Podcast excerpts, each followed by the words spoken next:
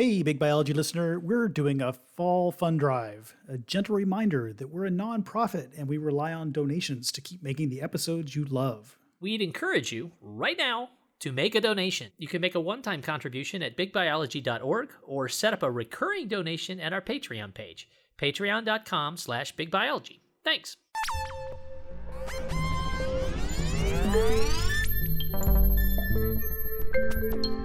So, Art, suppose you wanted to find life elsewhere in the universe. What would you look for?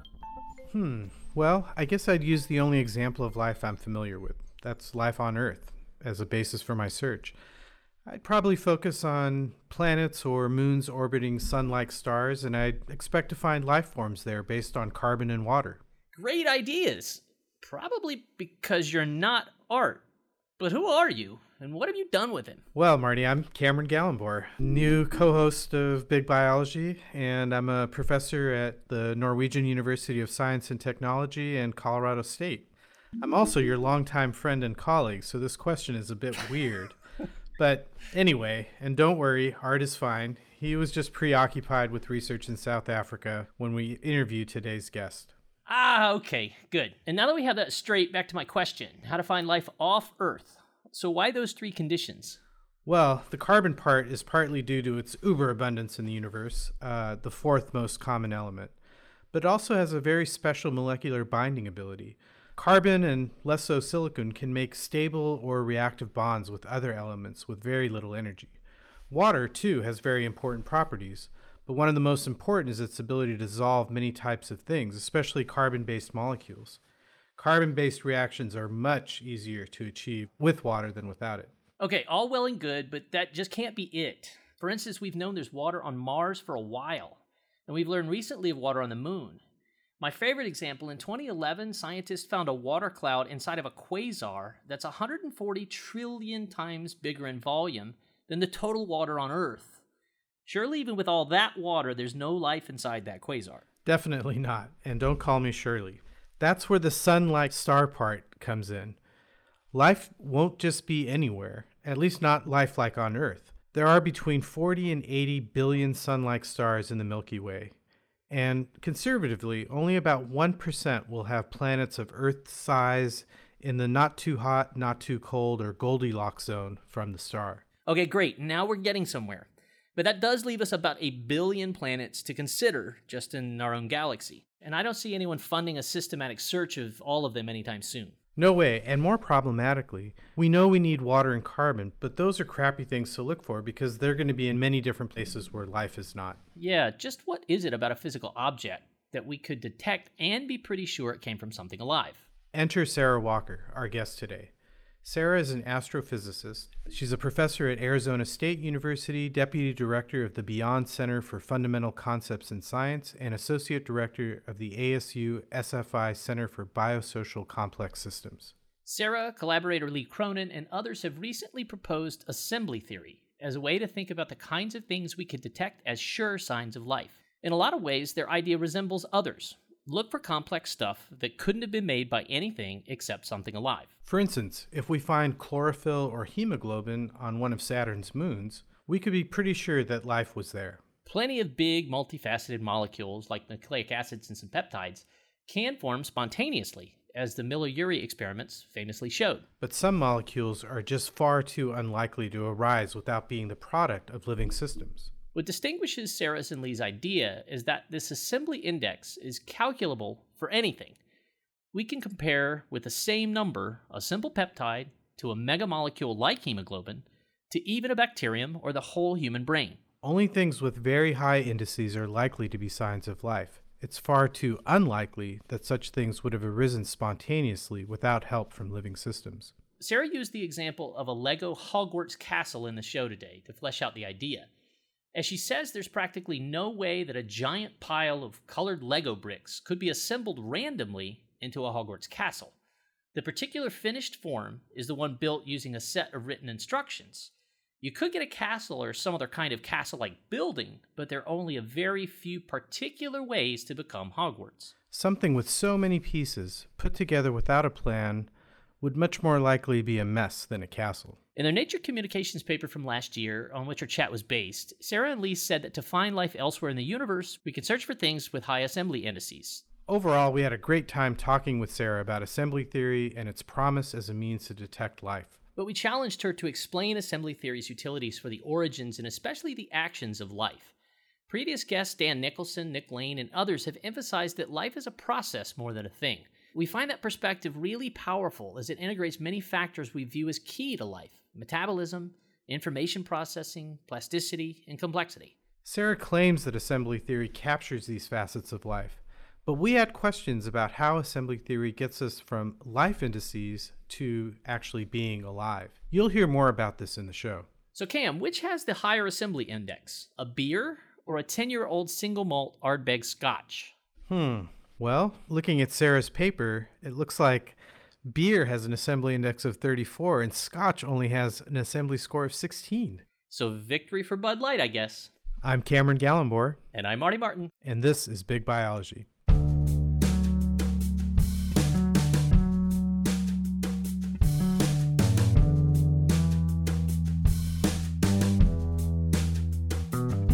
Sarah, thank you so much for coming back to Big Biology to talk about uh, your research and especially this new work that you've been doing with Lee Cronin and others on assembly theory. Um, when we get to that, but I think a lot of it has to do, based on our last conversation and what you work on, it, it, it is about the origins of life, yeah? So, just in a nutshell, if such a thing is possible, tell us about the sort of major ideas about origins of life and how yours differs or, or where the overlap is. Yeah, so I guess you're referring to like historically how we've thought about the problem about the origin of life. And I think there it's really interesting to me because there's been a long history of chemists working on the problem trying to synthesize components of life, um, which of course we think life emerged in chemistry, so it seems like a natural starting point. Um, but that's become really sort of like the focus there has been these are molecules that life on Earth uses. So if we make those molecules, we should be able to find the evolutionary pathway to life. And we might make a specific molecule. And so this is sort of the field of prebiotic chemistry, synthesizing building blocks of life on Earth based on the conditions of early Earth. Um, and then there's a, a whole nother sort of set of research that's focused on what's called the RNA world, which is in sort of a similar paradigmatic framework, which is we know RNA is really important in modern biology and might have been, and it's speculated to be the first genetic material. So if we can show how an RNA based system alone can evolve or how it could emerge on a prebiotic planet, we might solve most of the origin of life problem and so that's sort of a genetics first approach. And then there's like this metabolism first which is kind of thinking more about energy cycles and how you might get self-reproducing chemical systems. So a lot of this is focused on how do i take pieces of life on earth and build them without life? And it's kind of almost like a reductionist approach to studying the origin of life. Like if i can make the parts then i've solved the problem. And my perspective on that is like the first thing I can say is when I was a PhD student, I was in a cosmology group and I was trained in theoretical physics and I was going to these origin of life conferences. And I remember being really shocked by the culture of origins of life because you would go to an origin of life meeting and almost no one would be talking about what I thought was the actual origin of life, the transition from non-life to life. they would be talking about all these other problems. That seems important, I yeah. think. Yeah, that, that might be something that should come up. Yeah. So and I and I think it's because people thought I mean that is a really hard problem, right? So if you're you're a practical scientist, it's not really like the first order question you ask because you know the, the challenge is like how do you even make entry points to that problem? And also it's been the case that it, it was discouraged to actually actually like even try to figure out how to define life because that seems like you know everybody has to implicitly take a definition of life to do an origin of life experiment. Um, but the actual act of going through the process of like rigorously vetting your definition and really like saying is this really what i mean when i say this thing is alive or it's life? was sort of skipped because maybe that's not tractable on a PhD life cycle or whatever the you know the the the social dynamics of science are really quite challenging for hard problems. And so my perspective on it was I care about working on the transition of non-life to life. I think this problem is pretty fundamental. I got into theoretical physics because I was romanticized by these like major revolutions in the way we thought about how reality worked. And I was doing cosmology, but I didn't see the next revolution in how we think about things happening in particle physics and cosmology, or even in most of the problems that physics departments were studying. Also, a little bit controversial, um, but you know, most new physics has happened in areas we didn't expect. Um, and so I saw origin of life as being like a fertile area for thinking about what other kinds of physics might operate in our universe, and maybe we didn't we didn't recognize that yet because we hadn't invented that. And if you look at the history of science, it's you know kind of clear that like probably at any point in history we haven't discovered everything. So why should we think that we've discovered all the fundamental laws now? So I'm very open to the possibility of new principles. And so then that became for me what's different about life versus non-life, and the key concept there became this one of information being a fundamental category of nature. Um, and so most of the rest of my career has been built on this idea that the origin of life has something to do with when physics associated information being a causal category or actually doing things in the universe becomes a prominent feature. And I still think that's what the origin of life transition is, but I think like the way that that physics might look might be very different than the way we originally posed that kind of problem. And so most of my career I've gone through these what people think are pretty radical conceptual shifts. Like someone told me once like I've seen you give a talk 2 years ago and this talk is totally different. And I'm like, but it's the same idea. um, well, that's good. I mean, it's showing your ability to you know adjust as the data tell you otherwise or the new ideas come yeah that's that's what we should aspire for. Yeah yeah. And also the hard, you know hard problems are hard for a reason um, because we don't have the right concepts so i think like being malleable to reframing it but not keeping you have to keep sort of the core things you think are important but reframe it in a way that becomes more and more productive. So say something more about information. I mean i think cam you had some pieces that you wanted to you wanted to dissect that a little bit yeah, I guess you know, as a as sort of like an evolutionary biologist, I think if if you survey most biologists and you ask them what do they think of when they think of information, they're going to automatically say DNA um, and the information contained within DNA and how that is translated into amino acids and proteins and eventually you know complex organisms. But I have a feeling like when you start to talk about the the physics of information that it's something much more than that. And so I'm just kind of yeah, I'd like to hear more about your thoughts on like what is information? Yeah, it's a great question, um, and I ask myself this all the time. Um, and I'm, I'm also not sure what I mean, but I, I mean that in um, uh, both for fun, but also in a really um, serious sense that when you're working on um, sort of the boundaries of what we know, like word choice becomes really important.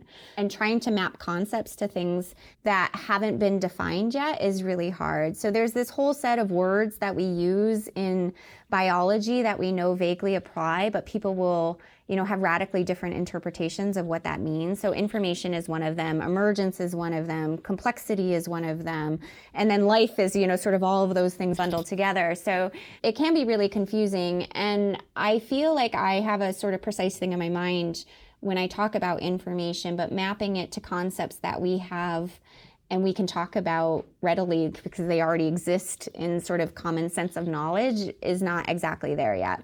And so I don't mean it in the sense that most people mean it in terms of like there's certain, you know, standard senses like, you know, information is something that carries meaning. So this is one of the things with DNA, like the information in DNA has a function in the cell, therefore DNA has information.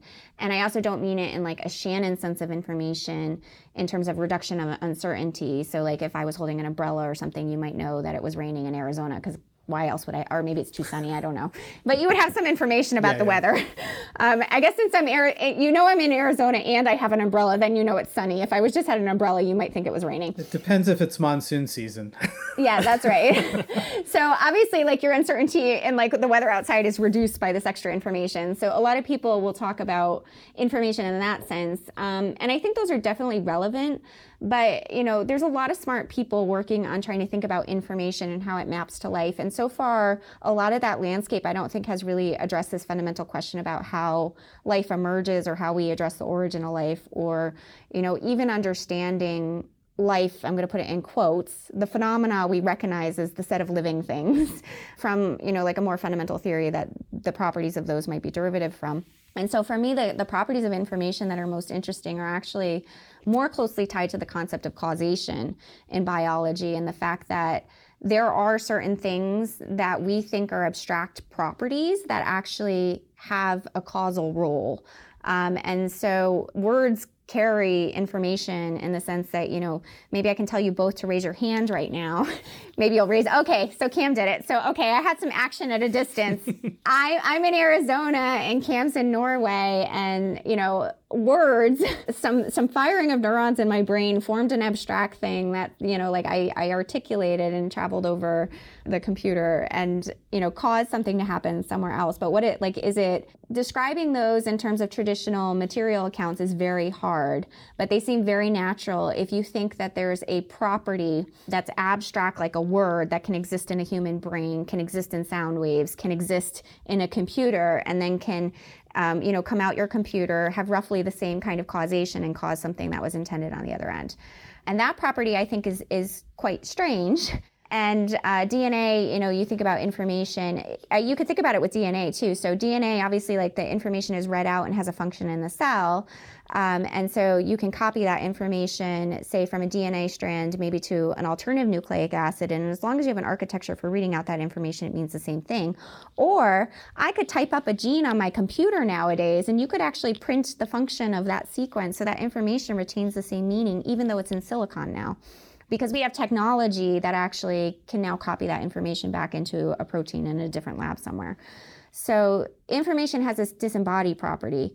And this is one of the reasons it's hard for physics because physics is used to dealing with material properties. And so the sort of original proposal that I came up with Paul Davies years ago about the origin of life transition was it was something about when information became a causal category and actually had this property of seeming to have a quote unquote life of its own, as Paul would say, which is kind of a pun on the fact that we think information is describing life.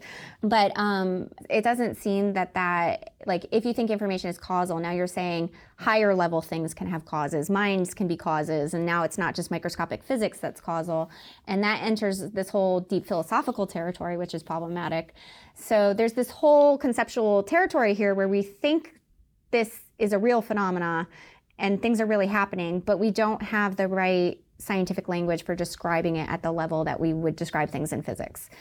And maybe it doesn't exist there, but my personal bias yeah. is it does. So, well, can we connect this to assembly theory? Because information at least must have been an inspiration for you to, to start working on that. To what extent is that useful? And I mean, just generally, what is assembly theory? And, and I, I think it's exciting, but maybe you want to convey to the audience what it's so exciting about. Yeah. So I also think it's exciting, which is why I work on it. And I also think, um, in terms of like this conceptual territory that's really quite difficult that I've been talking about, I think it's the one place where I've seen a path that resolves a lot of these like really deep conceptual philosophical issues that most people don't even recognize are there with trying to address the origin of life transition.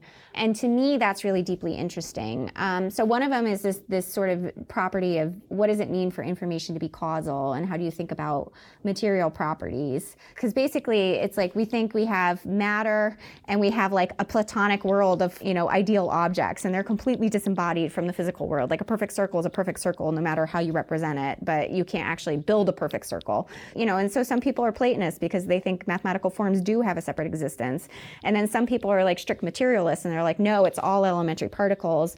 And in reality, I think it's somewhere in between where you can talk about the physicality of things that we think are these abstract objects and look abstract to us, but it's just because we can't see ourselves from the outside and actually look at ourselves as physical systems building abstractions. And I think assembly theory has some nice ways of, of addressing that that are kind of inspiring to me because they give me some new conceptual territory for thinking about that. But where this comes up that I can most clearly articulate it maybe is this issue of like top down causation and emergence, which are related concepts that people worry about quite a lot in some of the fields that I work in. Um, as far as the intersection of physics and biology. So in biology, we assume, you know, we're okay with uh, minds having thoughts and, you know, like narratives at that level, or DNA causing something to happen in a cell. And in physics, those things seem intractable. And what you really want to say is like, it's all just the elementary particles can be described by standard model particle physics, and you're just coarse graining out some of those details to describe it at these levels. And so basically what we do is we we take like the the material particle physics narrative, and then we assume cells are sitting on top. Like, so you can take elementary particles and atoms to make the elements, and then you make molecules, and then you make cells, and cells make multicellular organisms, and they make societies, and then they make technological civilizations. So we're sitting up here, sliding on top of reality, but all the real stuff is happening down here. And that's sort of, it's one of the ways we talk about it. And so top down causation becomes perplexing because it's like, well, how can, you know, a technological civilization do a quantum physics experiment? Because now it's manipulating matter at the lowest scale of reality. And so that seems really perplexing. And what assembly theory does, um, or at least this is the conceptual thing I think is most useful from the theory, whether the theory itself or not is right or not, is to say that these things that you're building up in a hierarchy are actually, it's not a spatial hierarchy, it's a temporal hierarchy. And you're really talking about how extended in time is that object. And so in evolution, evolutionary biologists, and this is why I like biologists sometimes better than physicists, because they think in terms of time. And physicists have, for 300 years, just pretty much said time doesn't exist because Newton said time doesn't exist. Um, you know, it's not it's not a natural category for us. It's always an emergent property or something that you know the equations of motion, like equations of motion, have to change with respect to something. So we invent this variable called time, but we don't really treat it as a property of things. But when you look at an evolved object, there's very clear that it arose because of a lineage of historical events leading to that object object. Um, and so, what assembly theory is basically doing is saying when you're talking about the histories of formation of objects, they're actually an intrinsic feature of the object. And so, in elementary particles, they don't have that feature because they don't require history to build them. Nothing had to evolve with information to produce an elementary particle. It doesn't require any memory in the universe. They just spontaneously form. But if I want to say I want to make a complex molecule, I have to learn how to do that. I like uh, DNA doesn't spontaneously fluctuate out of chemical systems. It has to be evolved in the context of a system that learns how to build it. And then we have a way in assembly theory of basically taking a molecular object and fragmenting it. So, like, imagine you have a molecule, or if you're not a chemist, which I'm not either, so I can sympathize. Um, I'm a physicist that likes to think about chemistry as the scale of reality life emerges in, but um, but that's about all the chemistry I know. Um, you can think about a Lego, Lego, object. So imagine over here I have um, the molecule Taxol, and then over here I have a Lego Hogwarts castle. Okay, they're kind of a maybe equivalent complexity objects. Um, and I deconstruct them. So over here you have Lego bricks, and over here you have atoms. Um, and now the operation of building up the assembly space for the object is basically to take two things. So I'm, I'm playing with Lego, but maybe you're playing with molecule, and take two and stick them together. And then now I can take any piece I've built so far, so it could be that piece I built or one that's in the pool of elementary objects, and stick it together and then build the next step. And you basically do this recursive process of trying to build up to the original object by using pieces that you've built in the past. And so for molecules, it ends up being the case that we build it up by making bonds. So you can't build an assembly space in an arbitrary way. It has to be physically meaningful, which is where I think some people get confused with computational complexity because I'll talk about it in a few minutes um, if it becomes relevant, but our biosignature measure is based on a minimal path in an assembly space.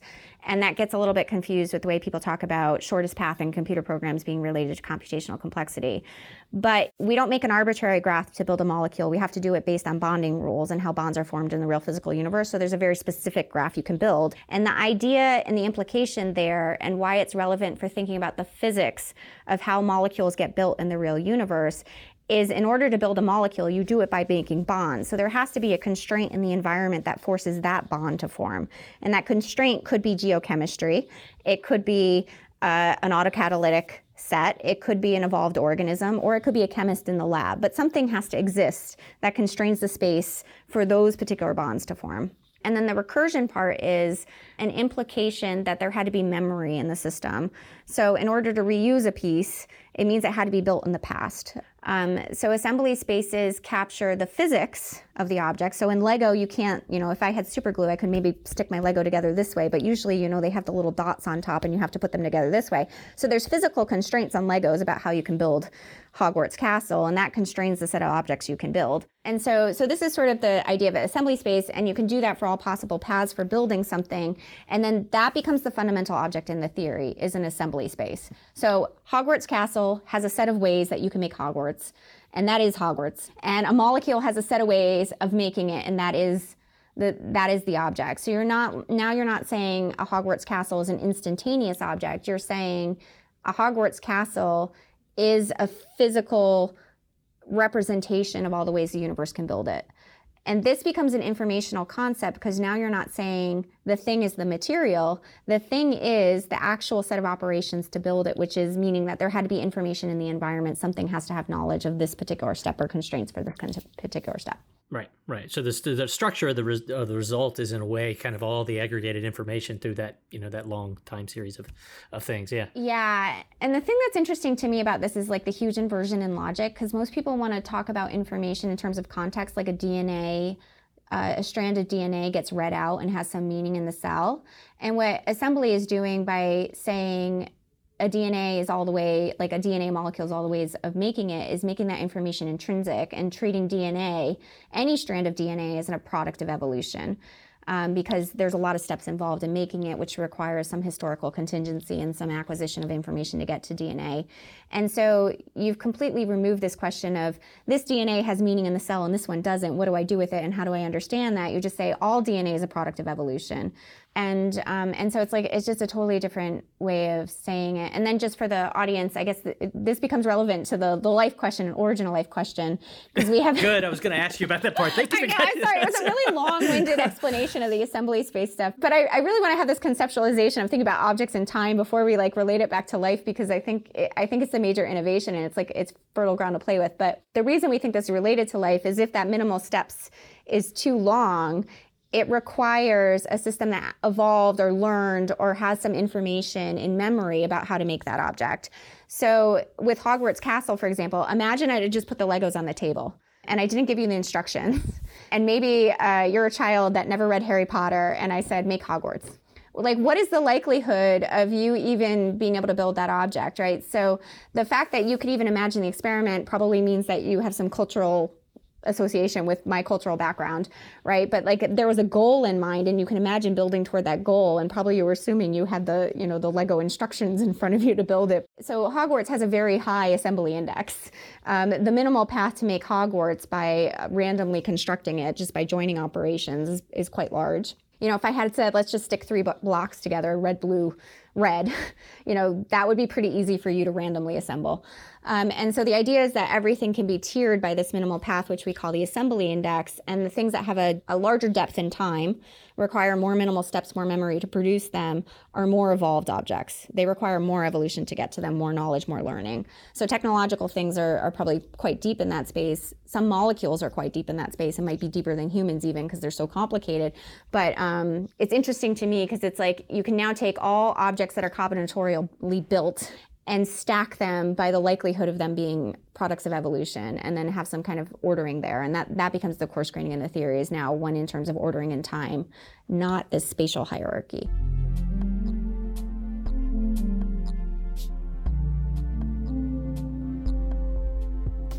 When i was in graduate school there was this uh, kind of very influential paper that came out by uh, and john maynard smith in nature on the major evolutionary transitions in life. Uh, kind of one of the points of that paper that that I felt was a bit abstract was the you know the this kind of conclusion that these major transitions in life involve changes in the how information is stored and transmitted. And whenever there's something happens like that you get one of these kind of major shifts. Is that concept captured at all in in assembly theory is it is the is the way information the nature of information and how it's stored and transmitted as you go from the building blocks of a molecule or hogwarts castle is there also something changing as you're moving up that chain yeah, I think there there's kind of a two-tiered question there. There's one about like how would concepts from information map to assembly spaces, and the other one is would assembly be able to explain features of evolution like major evolutionary transitions? And so the first thing i can say is like super early days of the theory and you know it may not explain everything in, in biology. It's you know it's like we're designing it specifically for the origin life problem and really the theory is developed it's it's an we think it's an exact theory in molecules and actually you can measure assembly index for molecules. Um, so you can go in the lab and measure this depth and time for molecules. So we wanted to be able to do it to say if we had an experiment could we measure when life emerged in that experiment? And we actually had something that was product of evolution.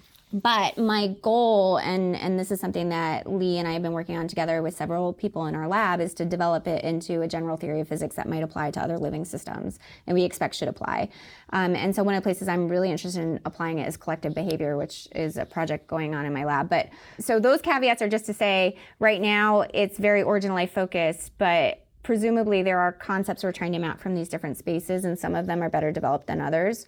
But for me, the concept of information is interesting. And I don't know how directly this is going to address your question, but I think it's relevant because I think we have these ways of talking about information storage and processing. And I would say that's more related to sort of the Shannon-esque information concept and not so much this idea that I was saying earlier, which is where I think about information as copyable causation in some sense. Um, so if you can copy causation between physical systems, then that seems to suggest something really interesting is going on to me. Um, and so the way we build these assembly spaces, we actually think of them. Sometimes we'll talk about assembly pathway as a causal chain. It's all the, the causal sequence of events necessarily to build that object. And so now you're thinking about that object now as this layered structure of the way of building it. So that object is now this thing that exists across time and has this structure associated to it. And so there's the physical thing you see. And in assembly theory, things are only actually objects if they have multiple copies. And this is also another subtlety because the implication there is first, you can't ever measure it unless it exists in multiple copies. And the more copies you have, the more credence it gives to this idea that there was something there that could build it. So you, you might, I don't believe this is true, but some people believe that the universe can spontaneously produce any object at any time, right? Like can just fluctuate into existence. And I think that's tantamount to saying that the universe has design for every object in every point in space and time at every moment. It, it's the same thing. Like people don't realize that it's baking intelligent design in every point of space time. If you say like brains can spontaneously fluctuate, like because they're products of evolution. That's that's what evolution does. Evolution is the universe's physical mechanism of making complex stuff. Um, so if you completely remove that, then you're just saying, you know, spontaneous. The universe can make it for free then there's no reason for evolution to exist. But yeah. but that's a whole a whole a whole separate can of worms and not exactly where I was intending to go. Um, so so think about these objects as these things in time becomes relevant for talking about information because there's the physical object, and if you have many copies of the physical object, then you identify the physicality of the object, like the molecule. But when we say it's a thing that, that exists across time, there's all these features of it that you're not directly interacting with, but nonetheless have existence to them. And so the way that I play around with that idea right now um, in sort of our, our, assembly theory working group is to talk about virtual objects and physical objects.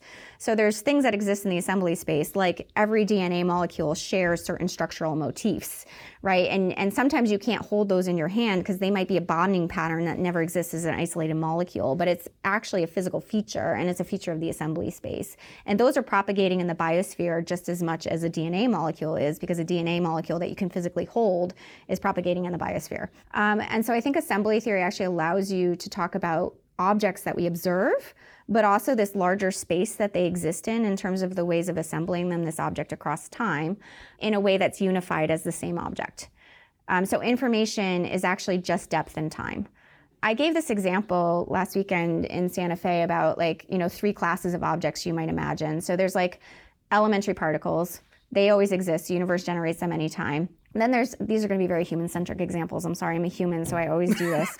That's to be expected. That's okay. I mean them to be biologically motivated, but there's things like rockets, right? So like human humanity could imagine rockets for a long time before we build them. And now we have like a physical object that exists on this planet that's a rocket that can be launched into space. So it's like something you can point at. You can't hold a rocket because they're big or maybe a little rocket you could hold if it's like you know like a kid's rocket or something. And then there's things like i mentioned before like a perfect circle. Like it's something humanity can imagine. We can try to build circles but they'll never be perfect circles.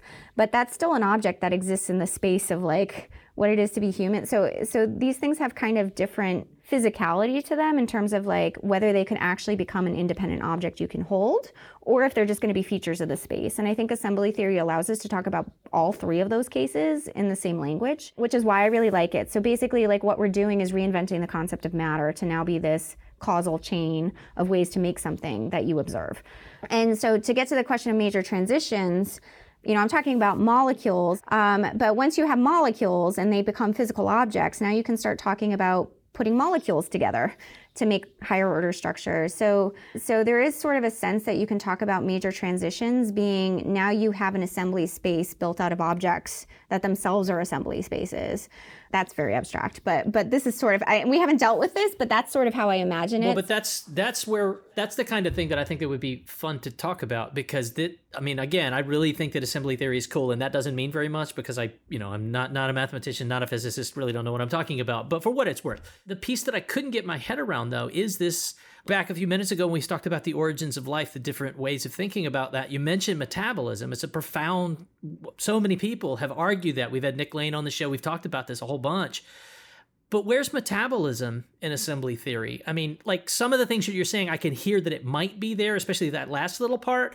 But the maintenance of a system, right, and and getting the resources to make things get more complex, like all of those different pieces, I didn't. I just can't, can't get my head around how that's in there presumably it is but but yeah. How does that work? How does metabolism fit into the story? Yeah yeah i can definitely explain that. I also want to clarify something about like like new theory like so i think people think a theory like you're saying like uh, like you can like assembly theory and not have any conception of mathematics. And in fact we still are like trying to figure out what is the right mathematical representation of the theory. I think it's like you should think of a good theory as a set of concepts. And like are those concepts rich? And do they open up new conceptual territory? And i would call that a good theory. And the fact you can formalize them as mathematical statements is means you're just making that conceptual richness more precise so you can actually share it more widely. Yeah that's fair. And and people confuse this because they think theories are the mathematical statement but it's but i but i think that's just a compression of like the set of ideas. So so I think I think what I like about assembly theory um, you know, from the physics and math standpoint, is it gives me a new conceptual playground for playing with these kind of ideas. So to answer your question um, more directly about the metabolism first, usually people are thinking about, you know, in my early career, I was also very excited about the set of ideas like autocatalytic sets. Um, which probably you're both familiar with, but maybe people in the audience aren't. So these are it was originally proposed by Stuart Kauffman, and the idea was instead of having a molecule that can copy itself so it reproduces itself, you might have a molecule that catalyzes this reaction, which produces this molecule that catalyzes this reaction, and you get a closed cycle. And so it became a model of how you could have collective reproduction in chemistry. Um, and there's all kinds of ways of theoretically modeling this. People like to do what are called these like binary polymer models. So you have like a, you know a string of zeros and ones, which is meant to model a biological polymer, and then they're acting on each other, and you assign some random probability of this one catalyzing these two joining together and that one catalyzing that one. And then you can see this sort of phase transition where if the rate of the likelihood of things being catalytic is high enough, you'll spontaneously always get cycles. And so Stu had proposed this as a phase transition associated with the origin of life. Um, and that life was like this kind of crystallization where you would just, no matter what, as long as you had enough diversity of polymers and enough catalytic rate, you should get life forming. And a lot of people have been trying to build these things in the lab, and it turns out they're actually really pretty brittle. And what I mean by that is um, it's very hard to make an autocatalytic set work. It's a beautiful idea, and I do think there's a lot of merit to this idea of these self reproducing cycles, but we haven't really been able to get one to form de novo. And even when you build them in the lab, you kind of have to sort of fine tune the parameters of your experiment to get it to be stable. And then there's all these other issues of evolvability, although some people are developing some really interesting things about selecting on motifs in molecules, and then that's the thing that propagates. And that actually gets closer to how you would think about it in assembly theory. Um, and the way the way I think about it, so imagine again a molecule is an assembly space. In a Kauffman-esque model, you would just deal with the objects, and the objects act on other objects. But now, if you're thinking about a molecule as an assembly space, any pieces of the molecule can become a part of an autocatalytic cycle. And so, this feature that it has to be the molecules acting on other molecules, I think, is not actually looking at the fact that molecules themselves are hier- hierarchically structured objects. Um, and so, in ecosystem ecology, of course, like people know there's like all of these hierarchies of cycles of things interacting. Like, so we have chemical cycles in an ecosystem, and then we have like, you know, organismal cycles, maybe the microbes, and then they go through like multicellular organisms. And so, we know things are hierarchically organized, but when you get to the molecular level, people just want to treat molecules as whole objects and not actually as hierarchies themselves. And in assembly theory, they're hierarchically assembled objects, so any piece of that can actually be a part of an autocatalytic cycle. And, and so we're doing some things in my lab trying to to develop like what that looks like and how autocatalytic sets emerge out of that and how that's related to this concept of information in terms of like the virtual spaces and stuff I was talking about before. So if I follow that argument uh, somewhat, it rather than thinking of like uh, metabolism as like an alternative sort of explanation, it's actually assembly theory is robust enough that it can encompass having a hierarchical molecular structure and having an autocatalytic sort of component to it as opposed to those being alternatives. Yeah, so if I ignore assembly theory for a minute and I just go back to like sort of original motivations and origins of life and, and what we talked about at the beginning of the discussion, there's always this kind of like genetics first, metabolism first. And if you want to think about it from an informational perspective, people talk like digital origin of life. I'm copying bits of information from molecule to molecule, or it's like more analog because the rates matter and all this other kind of stuff. And so, in some sense, it's really got to be both, but you have to think about it at a level of abstraction where those categories emerge over time as biology becomes more sophisticated. So, like, what would be the unification of those two approaches? Um, and you know, my feeling about it is assembly theory and what we're doing exists at that intersection somewhere, but it doesn't look like those things, like at all on the surface, which is why it's so hard, conceptually hard. But it, but also like if you look at you know, again going back to the history of physics, because I'm trained that to think that way, indoctrinated. Uh, you know, that's right. um, I, I always think about like the history of unifications in physics. Like there are all these these places where like thinking about Einstein and like thinking about unifying the constancy of the speed of light with the fact that all observers, you know, have to observe the same thing. Like he's like basically making laws and the speed of light like a law-like property. So he unified these kind of things and said these are the same things and I'm going to hold this true. And then you get like curvature of space and time out of that. Like anytime we unify things, the structures you get out of it as far as how the theory looks and what it tells you are totally different than your starting point. And so I guess this was part of my point about you know the concepts need to be able to evolve because in order to do this tunneling operation to get to these new ideas they, they will i think in most cases look radically different than what you expect or how to map them back. But I, I like this process and i like what you guys are asking about. Like how does how does this thing i know in biology fit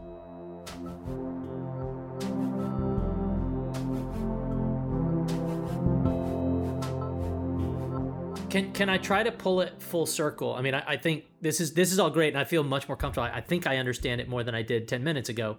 But one of the one of the really nice examples that that Cam picked up on, Cam, I'm going to use your question here. You mentioned Taxol just a minute ago, and we've we've sort of touched on these molecular assembly indices. But you guys wrote in the paper that E. coli and Taxol have the same number. So this is a bacterium, and Taxol have the same or about the same number. How are we to think about that? I mean, for a biologist to read that, that is very surprising. So help me understand that. So Taxol is obviously like a human constructed object, right? So so I think there's like depth in time in terms of like the evolution of objects and then there's depth in time about how hard it is it to make that object.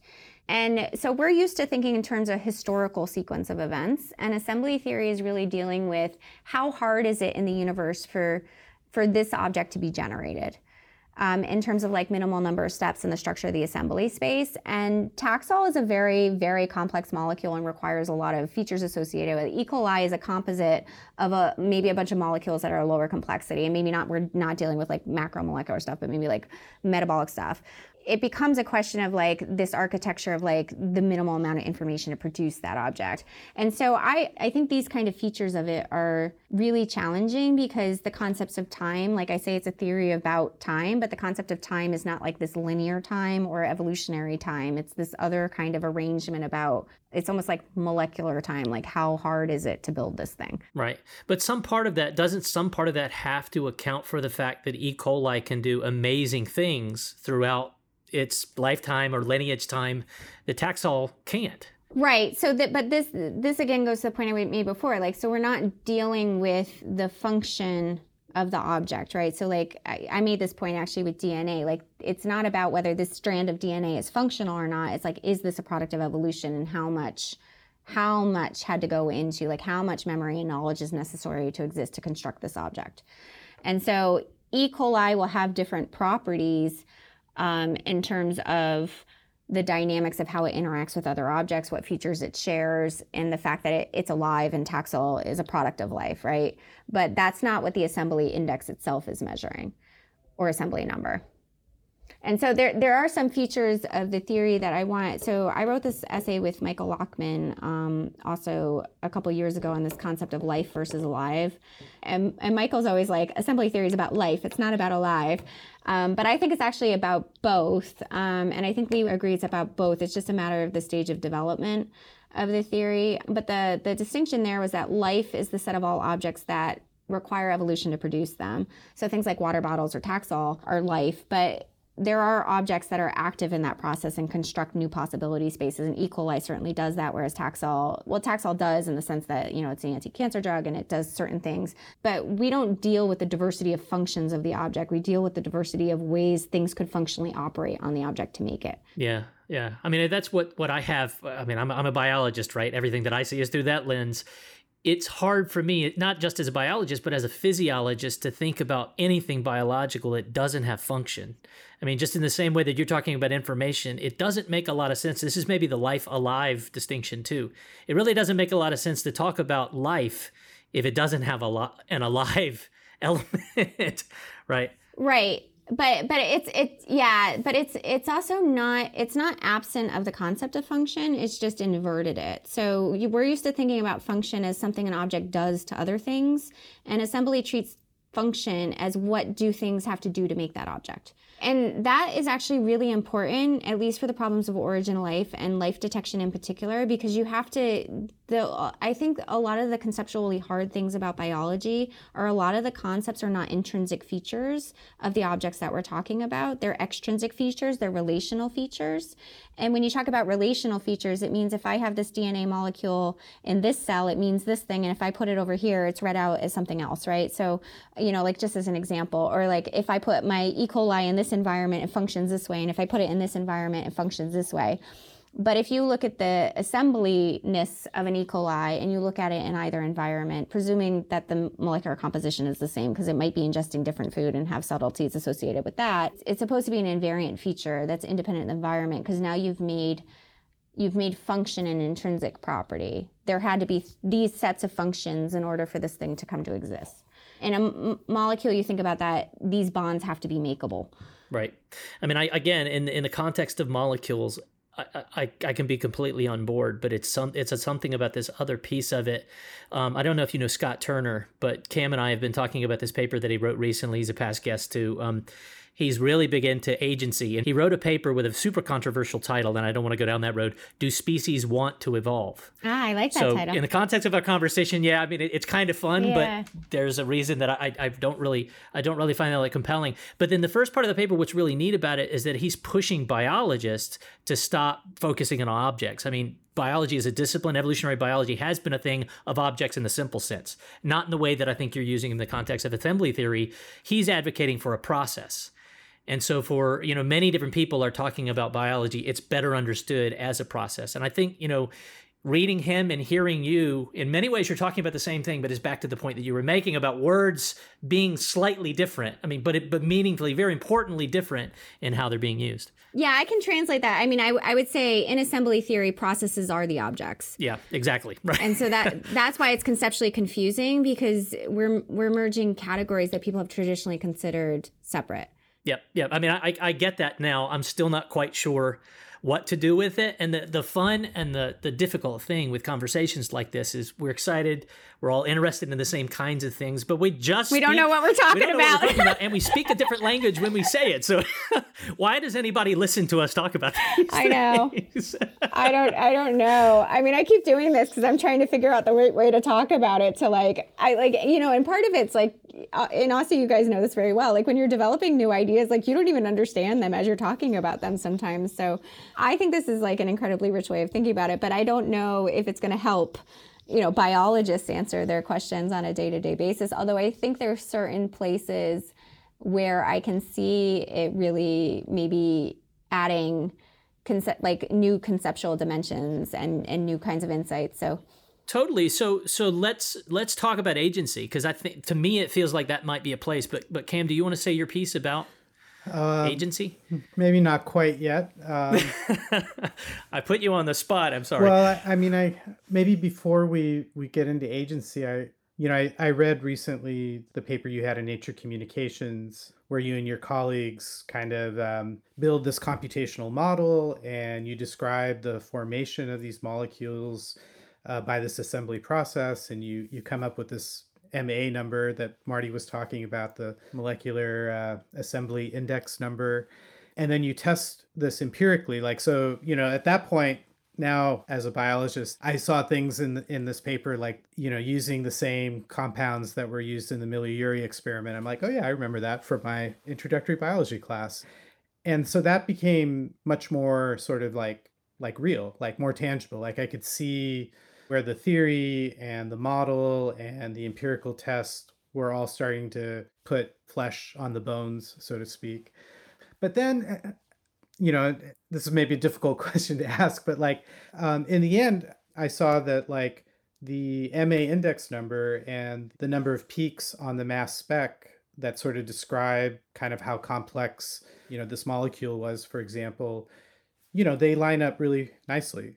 So then, you know, I was I was trying to think about like if you had written a different paper like for a biochemistry journal and you instead of having this very broad theory instead you you simply in the introduction made some comment like you know more complex molecules will have more peaks on on the mass spec. Let's go out and empirically test that and then find it and then hey that might make a good way of testing for potential life on other planets i guess from a biology perspective, you know, can you kind of fill in a little bit more about like the importance of of the theory behind those tests because I think that would help fill in some of the gaps I think for for people and myself. Yeah, so I think the first is like the motivation. So the the motivation is life detection. So it's not like an, an ancillary feature, right? So you want to be able to motivate that you have some explanatory framework that maps to some concepts we associate to life or has some resolve some of the ambiguity around that discussion. You want it to be quantitative and you need it to be empirically observable because you need to go out and measure it. So that was sort of the starting point for us. And of course, part of that has to be some sort of conceptual foundation about what it is you're trying to measure and how it maps to concepts of living things. And people say complexity all the time as being a feature of life, but it's such a vague concept. And there are actually a lot of molecular complexity measures that are out there that you might be able to measure from like the graph of a molecule, but you can't measure with an instrument. Or you might be able to measure them with an instrument, but they don't have a natural interpretation in terms of like what do you do for on the theory construction side. So I think what, what gets hard in this kind of area is when you're trying to bridge theory to experiment, the level of convergence and the discussions that you have to have. Like for me personally, explanations almost matter more than data. Um, so there's always this kind of thing that, like, you know, extraordinary claims require extraordinary evidence. And I think it's like the opposite. It's like, you know, you could have extraordinary explanations for really simple evidence but like the the explanation has to be like rock solid and like explanatory and predictive and it has to to stand up to a whole variety of different tests so the way i think about it and why i got really excited about working in this space was there was a measure that captured some of the features that I had for a long time been thinking were perplexing about life. And most of the things that I think are really interesting are are related to the complexity that life generates. Like, I think this is when I say information, what I really mean is life seems to do interesting things in a way that, you know, it's producing things that the laws of physics alone would have no idea how to produce. And there's this huge possibility space of things the universe can create, but it can't create all of them. And biology seems to be the thing that's exploring that space. And for me, that's the most important feature. And assembly captured for me some really interesting features of that, but it was very clear what it was in molecules and it was measurable. And so that's at the level that I got excited because being a physicist, I wanted to reason from objects you can actually measure in the lab and properties you can measure in the lab to build theories that explain these features. And before getting involved in this particular theory, I had been talking about concepts of information and causation for a long time without a way of actually mapping it to a measurement you could do in the lab. I mean, people could take measurements. I can apply information theory to them, but but a lot of that is very subjective because it depends on how you're like labeling the data, as far as like what kind of information you observe in the system, like what data you collect. So I think I think the idea of having the assembly index give a scale and that that was theoretically motivated by this idea of the search space getting exponentially larger and the volume of, of hitting that target getting exponentially smaller, giving credence to the fact that this was capturing features that indicate there had to be an, something to build this object. Otherwise, like you could just do a complexity measure and life is different than non life, but it doesn't give you anything to go on. It doesn't actually give you I mean, people do this all the time. They want to machine learn and classify data, and then there's a black box, and they have no idea why the data is classified that way. And I don't think that's a way to make progress in science. I think I think you really need theory working closely with experiment, personally, to solve hard problems. Yeah, no, I think that that that that's super helpful. I mean, I think for especially for like graduate students and people who are earlier in their career, especially I think for biologists because I think with the advent of all the new technological advances and the bioinformatic advances that are changing like almost on a weekly basis, that you mentioned that in physics you're very concerned uh, about the history of ideas, and I I worry in biology that you know I've I've heard students say like oh that paper was published in like 1977 so it's it's probably like not that relevant anymore. I'm like what are you talking about? That's a classic paper, you know. Oh, and, oh no. but I think it's because of the, you know, everybody's what's the latest greatest new technology for measuring things and and it's become divorced from from the theory. So I so I I that's why I actually really appreciated seeing that whole buildup and you know and so that that question i asked maybe was was sort of a trick question to kind of get you to kind of justify why why it's so important to do that. No i definitely appreciate the question and i think also it's hard to understand the space that we're trying to build with this collaboration that we have on this origin life stuff because it's trying to bridge theory and experiment and developing new concepts and like having like it's just covering so many dimensions of things that i think you know, for people to really get a handle on what it is that we're trying to do from the outside is like super hard. So I really appreciate the like the care you guys are having to to try to understand. I also am, you know, like people are like scared of crit- criticism, but I'm always like, I just want to embrace as much of it as possible because you get the feedback faster, you can improve the ideas faster. And I think one thing I really like um, is like in our whole collaboration of people working on this set of stuff is we all are like super open to criticism among each other and also from other people and like really open talking about it because the whole goal is to advance the science faster. So we have to bridge as many things as possible. Um, but that goes back to the efficiency thing. It's like, I want to solve the origin of life before I die. um, I really do. Good so, luck. Good um, luck on that. I, I'm, I'm right behind you. Good luck. but there's a lot of things you have to pull together to answer a question of that magnitude. So it's, it's really challenging. Yeah, but but the approach. I mean, what what you're saying, taking criticism, being open. Just I, I have this thing that a lot of my collaborators have an issue with when we're working on manuscripts together. I'm like, look, if you have a better way to say it, just write it. I don't need to track changes. I don't need any of that. Let's just continue to work on it until we all agree it's better, and then it's better, right? Yeah. But a lot of people are weirded out by that sort of thing.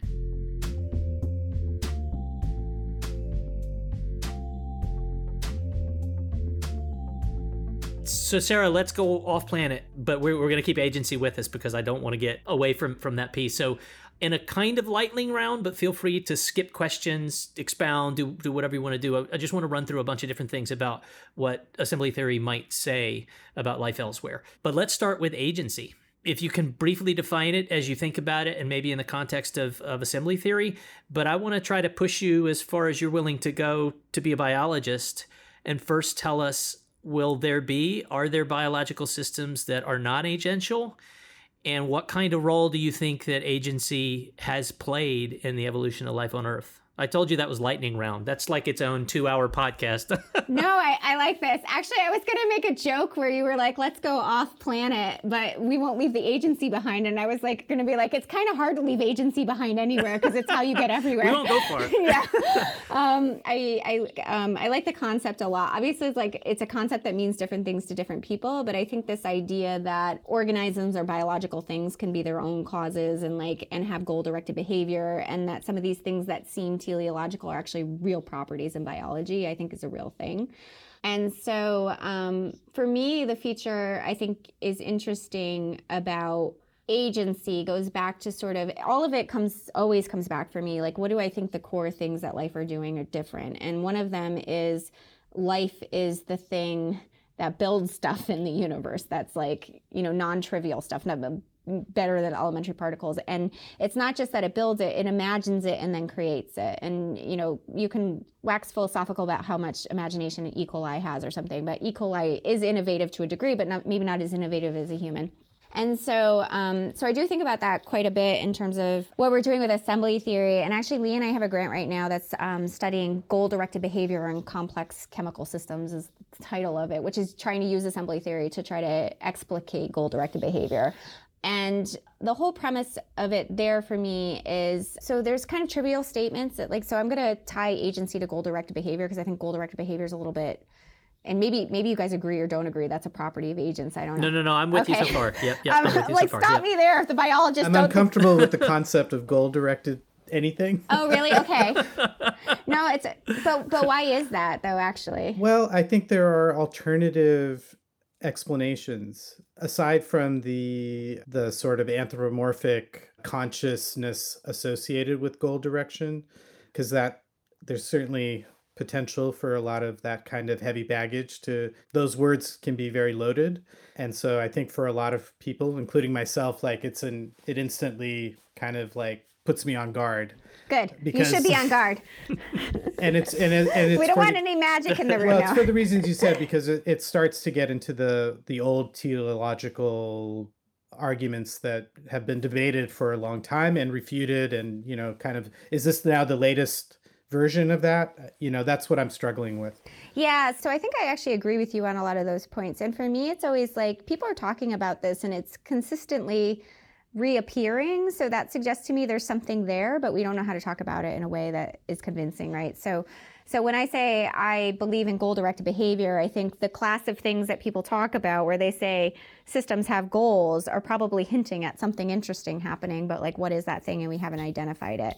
The other thing that and this actually came out of this is going to sound even more uh, it might ruffle your feathers even more, Cam. But this actually came out of my thinking about like consciousness originally because people are so introspective and so focused on the problem of experience and I, you know, that problem is really intractable for a lot of reasons. But I thought, like, if experience is a real physical thing, there must be like ways of measuring it, but like not the subjective part, but maybe an objective part. And the objective part would be does experience have causal consequences or does it do anything in the universe? And Dan Dennett actually had like some rephrasing of the hard problem of consciousness is the hard question of consciousness. Like, what does consciousness do, not what is it? And actually, it's interesting because when we're talking about life with assembly theory, it's a theory of what life does, not what life is. And so it's kind of interesting when you reframe the questions that way they become like more tractable to the methods of science and physics in particular so so that came for me like thinking about this concept of imagination like it's interesting to me that we build representations of our mind of things like rockets and then we can build them. So this is also the property of goals that seem interesting to me is they seem very abstract. And like we're saying this object has a representation in its mind that of something it wants to go toward but we can't measure the representation because we're just measuring the physical behavior of the object. So i came up with this test with lee that w- was part of our proposal and and actually i just want to write a paper just on the test because i think if i can just nail down this kind of idea it'd be really interesting about like a, an actual physical experimental test for goal directed behavior.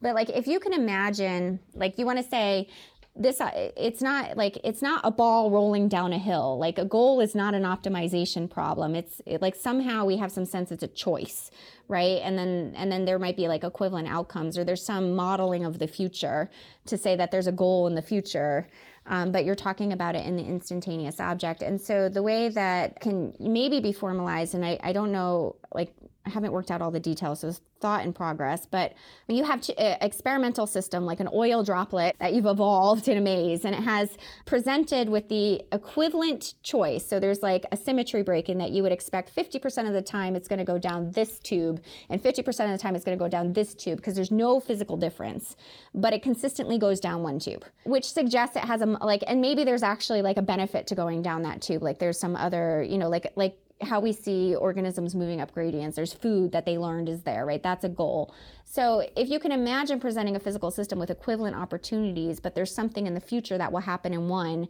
and not the other, and and so it really requires some representation or modeling of the future in order to observe that behavior then I think you can isolate the fact that that's a goal directed system and has representation. Yeah, so I, am not sure about the oil droplet, but for uh, for any kind of biological system that's a product of evolution and history, then you know if there is a benefit to going in one to one side, you know that's because there is information that is stored that's a product of of that evolutionary history that helps in make making that decision. And that's what i struggle with is is how to separate the concept of agency from from the process of natural selection. Oh you can't. They're the same thing. Okay well then we're in total agreement yeah. So um, no, but but but I but I mean that in a really serious like so with this oil droplet experiment, of course you would have have to have like you can't just stick an oil droplet and expect it to behave that. It has to learn that behavior, which requ- which again is like it like you have to build up an assembly space where that behavior is a feature of that space.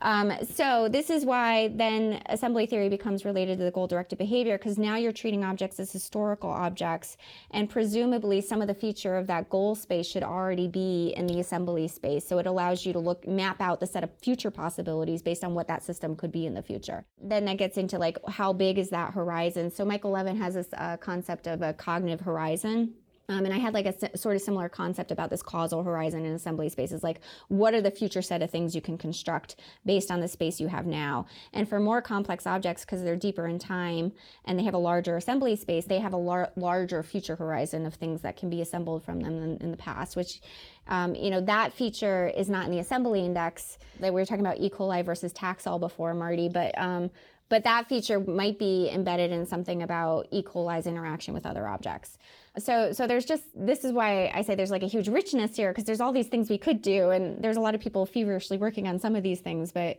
it's a lot of new ways of trying to conceptualize some of these concepts. Uh, so we're behind where I'd like to be, but it's exciting. Okay, well, it was really it was really great to hear uh, that goal directed behavior uh, and or agency are similar to natural selection. You guys immediately came to an agreement on that. Done. Very very simple. I didn't expect it. Let let me just let me just ask one. Maybe I'll throw a wrench into this. Potentially, this could be a wrench, and I'll and I'll be a little bit as a physiologist. I'm going to throw the wrench in.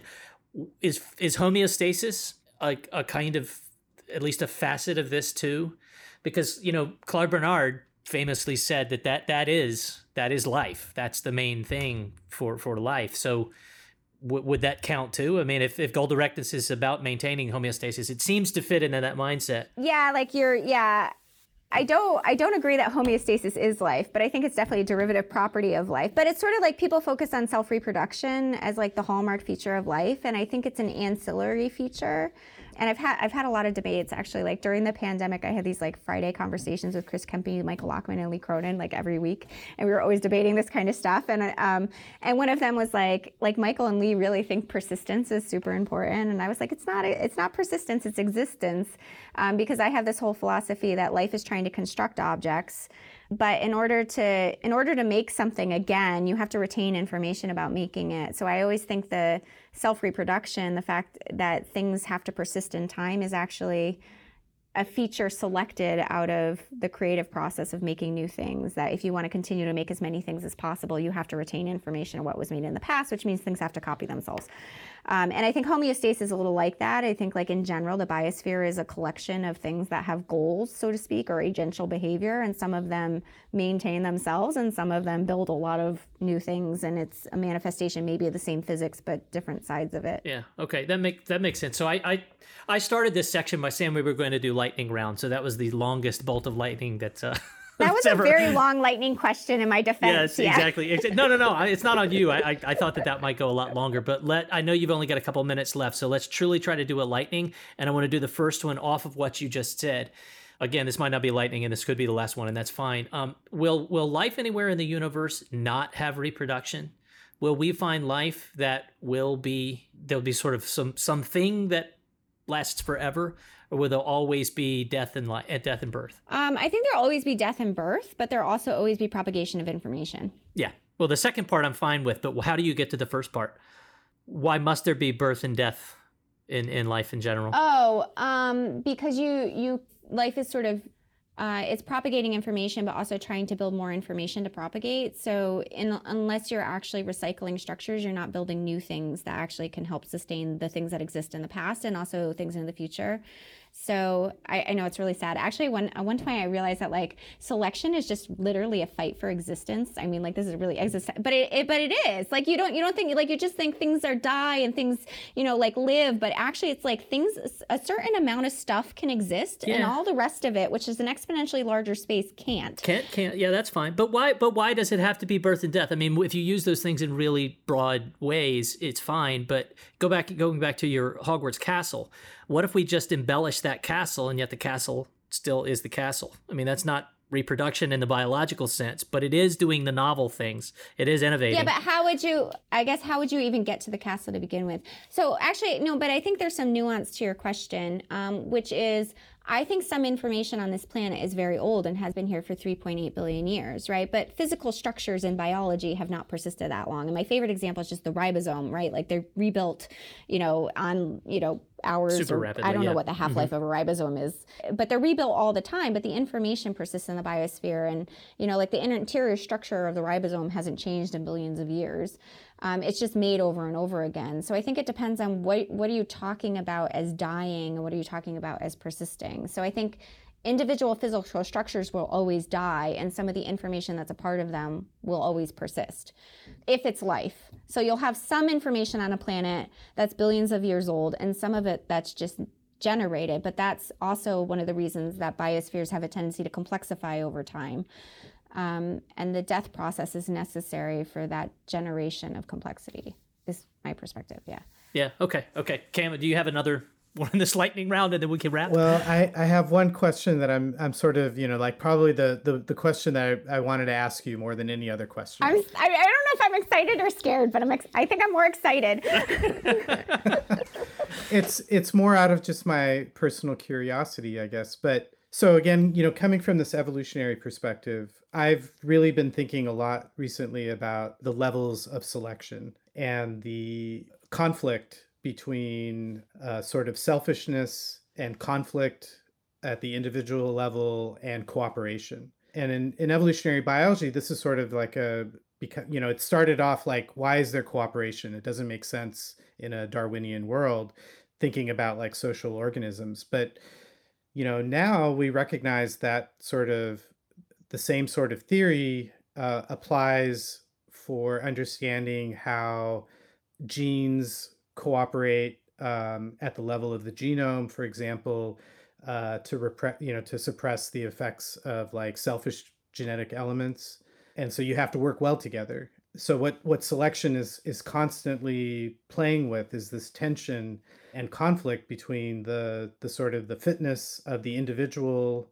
versus the fitness of the group and the collective. And so as we talk about this progression of, you know, complexity and assembly theory, you know, I, I'm thinking as an evolutionary biologist, well, I can I can understand how mechanisms have evolved so that there's cooperation at the level of the genome, at the cooperation at the level of the cell for organelles to work together, and for cells to work with other cells to make like tissues, and for tissues to work with other tissues at the whole organism level and for individuals to be cooperative with other individuals in a population. And it's it's all the same back and forth all the way you know and then you know the the product of that is like you know human civilization that makes all these great things that you're you're sort of talking about as sort of the products of life and i and i'm trying i've, I've been trying to kind of put that and insert that into the assembly theory that you've been talking about but i'm I'm not sure if that's you know, for using the word emergent property. or if that's another what what you would might term agency. It's like air quotes on the whole conversation. Yes.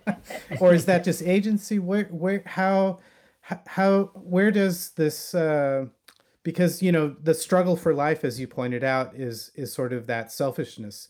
So individuals that are good at replicating and making more copies of themselves and propagating information will have greater success than those that do a, a not so good job of doing that and so does, does that question make sense? It's a little bit. No, it totally makes sense. And I have thought about it quite a lot. And I have a, a postdoc that's actually trying to work on some concepts in evolutionary theory related to this, but in an assembly theoretic standpoint. So I have been thinking about this quite a bit. But um, but I think if I, will answer in kind of a non-assembly theory way, but it, it is an assembly theory way. But like individuals are temporary things and i think this is like we're always like thinking the individual is the unit of selection which is why this raises all of the paradoxes but individuals are aggregates of different propagating information packets if you want to think about it that way. So if you think about the information each little bit of information is competing for existence. Sometimes they're together in this object and sometimes you know that same part of information is over here with another object but that information is still trying to propagate. So you know a good strategy is to have the same piece of information in a lot of objects um, and maybe that gives you something like kin selection or something. And then, you know, that minimizes conflict. Or you can just try to like have one object that has a very high abundance as like a very selfish thing because, and then that information gets very abundant. But I think, I think actually if you look at it the information level, like, like the bits that are actually propagating through things we call objects, they're just competing to be selected. um, but sometimes it looks like cooperation because they're distributed across many objects that are very similar. Yeah. So it's basically multi-level selection all the way down.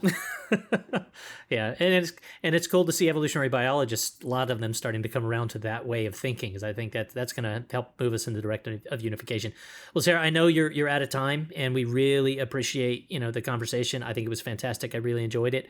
Um, I do want to give you the chance. Is there anything we didn't ask you that you wanna you wanna make sure to say? Oh, that's hard. I don't think so. It was just really fun. Um, okay. I'm like I'm so curious more on your perspectives, but I guess there's only so much time in a day. So yeah, yeah, yeah, yeah. Well, we probably need to let Cam get some sleep too. I mean, you've really you really powered through the late hours, man. We appreciate it.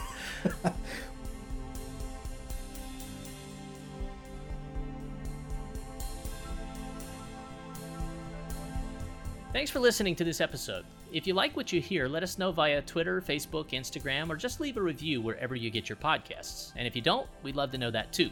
All feedback is good feedback. Thanks to Steve Lane, who manages the website, and Ruth Demery and Brad Van Paradin for producing the episode. Thanks also to interns Dana De La Cruz, Daniela Garcia Almeida, Kaylee McCain, and Kyle Smith for helping produce the episode. Keating Shahmehri produces the fantastic cover art. Thanks to the College of Public Health at the University of South Florida, the College of Humanities and Sciences at the University of Montana, and the National Science Foundation for support. Music on the episode is from Poddington Bear and Taryn Costello.